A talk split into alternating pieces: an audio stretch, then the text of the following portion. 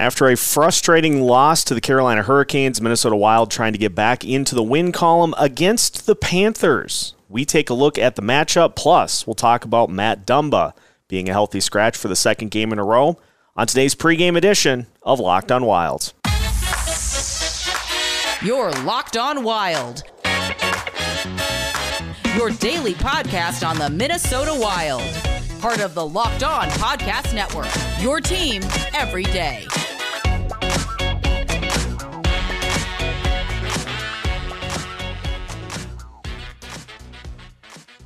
Hello and welcome to a pregame edition of Locked On Wild, your daily Minnesota Wild podcast, part of the Locked On Sports Podcast Network, your team every day.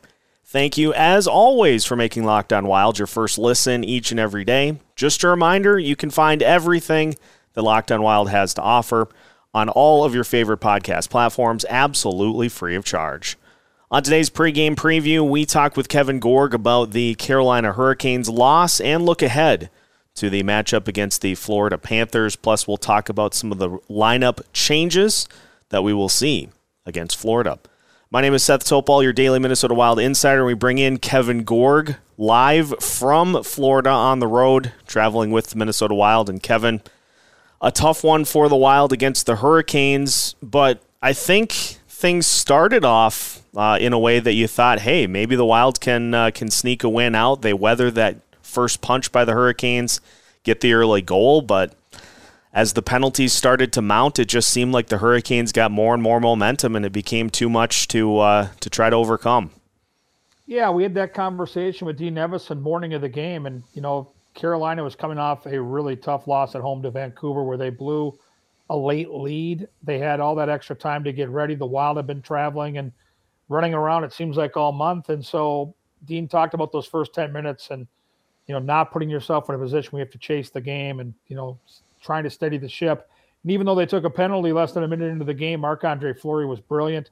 He made three or four giant saves in the first 10 minutes. And so all of a sudden you look up and you're like, well, you know, the Wild have weathered the storm. They're, they've, they've got themselves in a good position. They get the Kaprizov goal.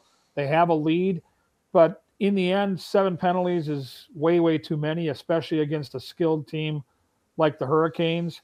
And, you know, Freddie Andersen played awfully well on the other end, too. I think, you know, you look at the score and you say, oh, 5 2, and the power plays and the goal review, the goalie interference situation.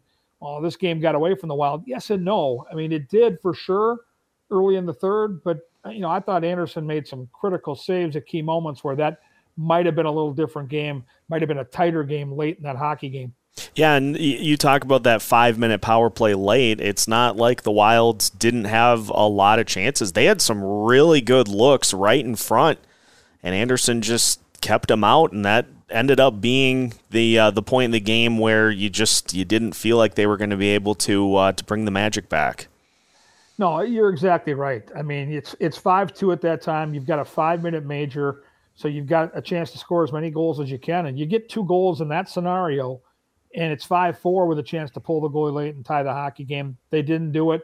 They had a couple of grade A chances, to your point. Uh, Frederik in the other end made a couple of big saves. And, you know, truthfully, when you know when we embarked on this road trip, having already gone back and forth to New York and you know that awkward weekend where you come home and then you go right back on the road and the scheduling I don't think set up for a great trip for Minnesota, but you kind of felt like if they could get four points on this trip, you know, knowing you've got Philadelphia and Buffalo waiting next week when you get back home, the Wild be in a pretty good position. Well, they're one and one so far, and you've got the two Florida teams here on the back end of this trip. And I think it gets a little bit intensified on the Wild side of things because most of the dads are on the trip. You've got mentors, you've got brothers. Um, so you've got some extra motivation. And having watched this play out, um, you know, in, in seasons past, Seth, it's brought out the best in our hockey team. So I think uh, the Wild are hoping it does the same on this trip as well. Well, it's just it feels like a perfect opportunity just to get a little bit of a breather with the extra time in Florida. You know, you play the Panthers Saturday and then don't play the Lightning till Tuesday. So a chance to just kind of reset. And the All-Star break is coming up as well, but it just it, it feels like a team that just has gotten a little road weary with all the travel this month and it's not like they're it's not like they're playing the the bottom feeders in the East and the West. It's it's a lot of the top teams in both conferences that they uh, are squaring off against here. It's the toughest stretch of road hockey they'll play all season. It's it's a combination of the travel and who they're playing, and no one's going to make excuses, and no one's going to feel sorry for the Minnesota Wild because the flip side of this is they're home through most of February, and they've got that All Star break to kind of recharge the battery. And the other thing is right now they're healthy. And so you've got some depth in this lineup. And so you got to make some hay while the sun is shining. And I, I, think right now they're just trying to take it game by game. But uh, they like the position they're in. I mean, the Wild have put themselves once again in a very good position to be a playoff team. And now it comes down to staying consistent, staying healthy, and not letting one loss turn into two or three losses. I thought last year that is what the Minnesota Wild did better than most other teams they were in competition with is they didn't let one or two games turn into four, five, or six. They didn't have that stretch where they didn't get any points. In the Western Conference, you go a week without getting a point, you're going to see significant change in where you are in those standings. And that's what they're trying to avoid right now. And I think these two games are critical for them to at least get one win, to play good hockey. And, you know, if you're looking at this, you know, pragmatically, um, they do not play well for whatever reason in Sunrise against the Florida Panthers. This has been a house of horrors here in the last decade. They played great in Tampa, but after Tampa came to Minnesota a couple weeks ago on a nationally televised game and got beat 5 1, and then heard about it after the game from everybody in the media about how many times the Wild had beaten them consecutively, you better bring your absolute A game in Tampa. So these are going to be two tough games. Kevin, let's talk about the big news going on with the Minnesota Wild uh, before we take a little bit of a deeper look at the Panthers. Obviously, Matt Dumba, a healthy scratch against the Hurricanes, and now it has come out that uh, he will be a healthy scratch against the Panthers as well. Dean Evason pointing out that they had a nice talk about it. They had a, a good conversation about the reasoning why. And you look at what Alex Goligoski brought to the uh, the decor against the Hurricanes, and um, one of the only guys that was uh, in positive territory in plus minus. He had a couple of shot blocks um, and had, a, I think, a takeaway as well. So was contributing and doing some nice things. And so now he starts for a second consecutive game um, against the Panthers. What is kind of the vibe like with all of this? surrounding Matt Dumba that is uh, is kind of uh, a little bit of a cloud over the team at this point. Well, I'll be honest, and, and Goligoski, by the way, also hit a crossbar in that game. He he was very impactful. So your your analysis is spot on with how well he played. It's a little awkward right now, and you know I think bubbling under the surface is uh, the pressure that that Matt Dumba's on right now because of where he is with his contract. Likely not going to be back in Minnesota next year. Will he get moved at the deadline? Will he have the summer to explore other options? That's a difficult thing for a player. And then let's not forget he's one of the captains for this hockey team. He's a leader. He's one of the uh, I think you know real heartbeat guys behind the scenes. When they line up to go on the ice, you know every team has a routine, Seth. But I'm down there every night, and he's one of the ringleaders, getting them pumped up, getting them fired up, getting them in line, getting them motivated to go on the ice and, and go to battle. And so um, I, I think a very poignant move by Dean Evason. I don't think this came easy. I think this was something that was brewing over weeks, not days. And I think that it sends a message to the entire team that we're going to hold everybody accountable. And it would have been a lot easier to take Calen Addison out of the lineup. And I know he's on the power play, and I get that. But that would have been the easier move for this coaching staff if you want to get Goligoski back in, because Alex Goligoski is a damn good defenseman. But I think Dean Evason believes that that Matt Dumba needs this time to kind of maybe reset a little bit. And they've always said, you know, the message to Matt Dumba from day one has been play within yourself. And if you watched that game in Washington, he was not playing with him himself. He was taking chances, making silly plays with the puck. That is exactly what the Wild don't want to do. And so they're trying to, I think, help him become a better player. I know this has got to be hard on Matt. Um, I think the world of Matt Dumba. But um, no, you mentioned a cloud, and you know, being in and around the locker room with all the dads here right now, and the festive atmosphere, um, it tempers some of that for sure. Uh, and it's it's going to be a situation that is going to do nothing but kind of just just hang there until something is done about it. And so, you know, it's not something that's going away anytime soon. But uh, hopefully it is just a little bit of an opportunity for him to kind of get himself right and um, get back to uh, get back to that spot next to Jonas Brodin. Um, we'll talk a little bit more about the uh, the Panthers and what they bring to the table because it's been a weird season for the Panthers to say the least. Uh, as we continue today's pregame edition of Locked On Wild, after a word from our sponsors. Today's pregame preview is brought to you by Built Bar, and if you're looking for a delicious treat to help you with your snack cravings, Built Bar is the one for you. And if you are looking for the perfect healthy treat, Built Bars are only 130 calories and just 4 grams of sugar while containing a whopping 17 grams of protein. All that while being covered in 100% real chocolate. Sounds too good to be true, right? But if you head to built.com, you can get built bars for yourself, or you can head to your local Walmart or Sam's Club to grab a 4 pack or 13 pack box to get your snack cravings going right. All that and more as part of Built Bar, and find them at built.com. Continuing today's pregame preview edition of Locked On Wild, looking at the Florida Panthers, who are next up for the Minnesota Wild. Seth Topal joined by Kevin Gorg.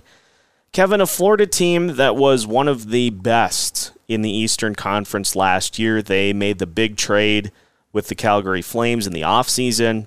And it just is fascinating to me that both teams have taken a step back this year, but it's a Florida team that is still very dangerous offensively. And so uh, it just because they're not the Florida Panthers of last year doesn't mean that they're not going to be a problem uh, for the Wild in this game. Yeah, it sure feels like at some point both Calgary and, and Florida are going to figure it out. I, I thought at the time the moves that they made I thought both teams might be better down the road, but it hasn't played out that way. Um, they have underachieved. They've struggled. There's a new coaching regime there with Paul Maurice behind the bench for Florida, and you know we're all pretty partial to Andrew Brunette in these parts. So um, you know we got to give a lot of respect out to the job that Brunette did with this hockey team, and I think they probably should have kept him. I mean, bottom line, not that Paul Maurice is not a coach; he's been around a long time, but I just think the the, the vibe and the mix the way Florida likes to play, I think, fit to the style that Andrew Brunette coached. And it's been an adjustment for the Panthers. It's only half a season, and they're going to be better in the second half than they were in the first. The interesting dynamic right now with this hockey team as we try to handicap the game against the Wild is they have two great goaltenders that right now aren't healthy. And so, like the Wild, that depth of that position is being tested. Spencer Knight didn't dress in Montreal last night. Uh, and then Sergei Bobrovsky, who started the game, left after a couple minutes, didn't even make a save in that game. The cool story that's developing, and we won't know until tomorrow to confirm this, but Alex Lyon is the guy that came off the bench last night, Baudette native, guy that played on Hockey Day Minnesota back in 2008. Been kind of a journeyman, floated around from Philadelphia, won a Calder Cup with the Chicago Wolves in the American Hockey League. Um, he's front and center right now against his hometown team, and that'd be really a, a fun thing not just for us on the broadcast, but for Wild fans as well. Uh, Kevin, you look at the offense for the Minnesota Wild, and it's not just something that kind of popped up against the Hurricanes. This team has struggled at points to create and sustain zone presence to be able to give them multiple shot opportunities. Michael Russo has used the phrase one and done a lot with uh, various lines where they get one shot on net and that's about it what does this team need to do in order to be able to get a couple of lines that can hold the zone and can allow for multiple opportunities to where then you force a goalie to make two, three, four saves, or you uh, end up coming away with a goal? They've got to hold the puck. They've got to be stronger down low. I mean, I think that's the strength of their top line, and I think the challenge they've seen play out in front of their eyes all season long is can they get consistent secondary scoring? The Kaprizov line's been pretty consistent. Both Zuccarello and Kaprizov are having uh, tremendous years with their offensive output, but from that uh, line all the way through, it hasn't been consistent. And I think having the zone when this team's at their best, Seth, and I look at parts of that Washington game specifically, the the second period, when the Minnesota Wild are in the offensive zone, cycling the puck, and then using that strength down low because they're a heavy, big, strong team to get their defensemen involved out high, good things happen. We saw it last year. The reason they were successful so often late in games is they had four lines that could go. They could grind you out down low, and then they had defensemen that could jump in and make a play. Well, when you think of the six on five goals they scored last year, so many of those plays were dictated by plays at the blue line out high by their defensemen because they had established net front presence. They had gotten down low and cycled the puck and spent time in the offensive zone wearing down that defense. That hasn't been consistently there for the Minnesota Wild, and it's it's hurt them. It hurt them last night in Carolina, and it will hurt them moving forward. And I think you know a couple of key things. You hope that Matt Boldy scoring that goal late in that hockey game, now a meaningless goal because they lost five two, gets him going a little bit. He had gone 11 games without a goal. That's not going to work for the Minnesota Wild.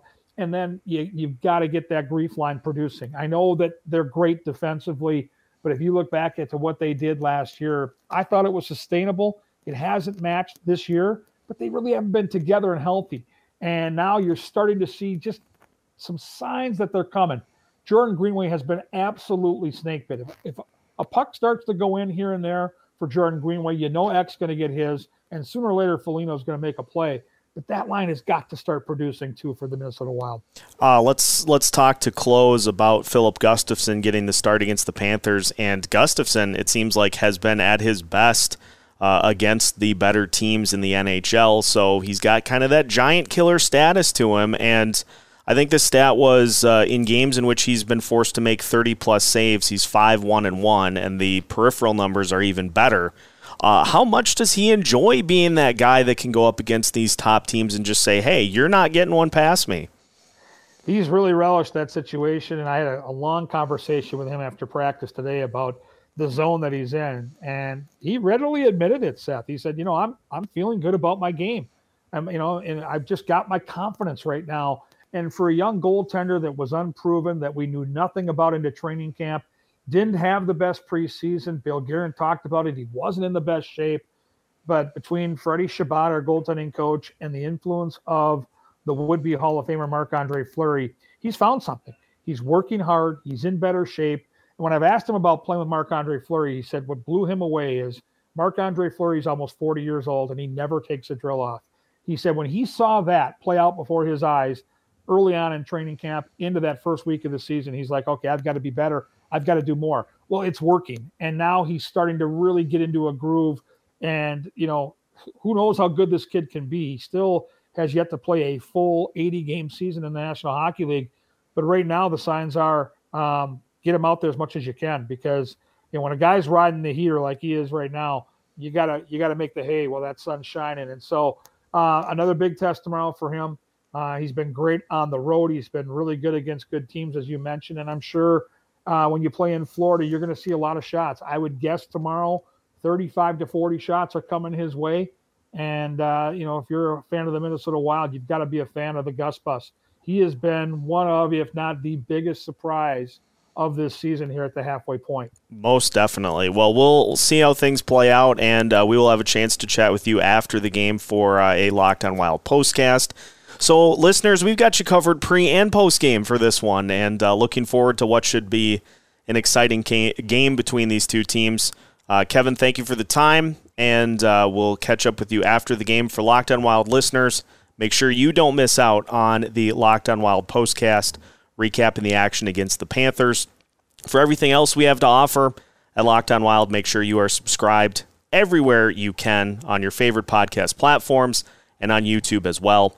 We've got new episodes all week long as part of the Locked On Sports Podcast Network.